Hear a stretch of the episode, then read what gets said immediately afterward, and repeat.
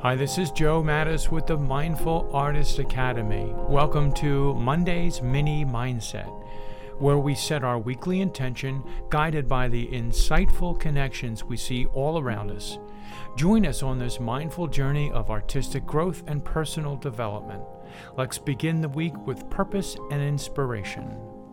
Today's topic like riding a bike. Our granddaughter said to me she was ready to remove the training wheels from her bike. Something inside her said the time was now, and there was no uncertainty about it. This was her moment to leap into a new way of doing something, and I wasn't going to stand in the way. After removing the training wheels and fastening her helmet on, she was ready to ride. I began reciting a few key points handed down from bike riders of generations past, but she was pretty disinterested. She just wanted to get rolling. With minimal assistance from me, she proceeded to pedal away, growing in joy and confidence with every turn of the wheel. On the second or third try, though, she began to experience some common dilemmas we all have when learning to ride balance, control, turning, starting, and stopping on her own. Her desire to just get up and try it was the first big step, but getting better at it and riding with control and consistency was another matter. I tried to address each of her concerns individually so as not to flood her with too much advice.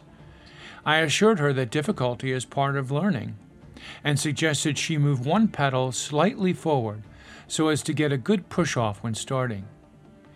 I also stressed the importance of momentum and that she should never stop pedaling. She seemed willing to tolerate my verbiage as long as it gave her the challenge free riding experience she envisioned at the start. After two failed attempts to get started without a push, she exclaimed, I'm getting worse! She was mad at me for scrambling her mind with unuseful advice, and mad at herself for not being able to ride like a pro. From my perspective, it was clear that 90% of what she needed to ride she already had. Natural balance, coordination, and a seeming innate sense to go with the flow was all on display from the start. She was having a blast until she got stuck. Having to stop and think about an activity that so far was all run on pure instinct was confusing her. She may not have needed instruction on how to balance on the bike seat, but it was going to take some practice to find the sweet spot between thinking through a process and just having fun riding like the wind. I find it's like that when learning to draw, too. No one taught me how to have fun making art. From the time I was six years old, I knew what creative expression felt like. Anything I produce today is rooted in what's always come naturally.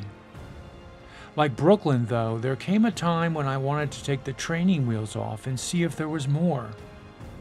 The small successes I had in my work made me begin to dream of great accomplishments. The refining and consistency I desired, though, would require breaking down some things into steps at first, the process we learn can feel counterintuitive, and we often feel we're going in the wrong direction. But when we persist and integrate sound principles into our process, we see results. It's a balance, like riding a bike.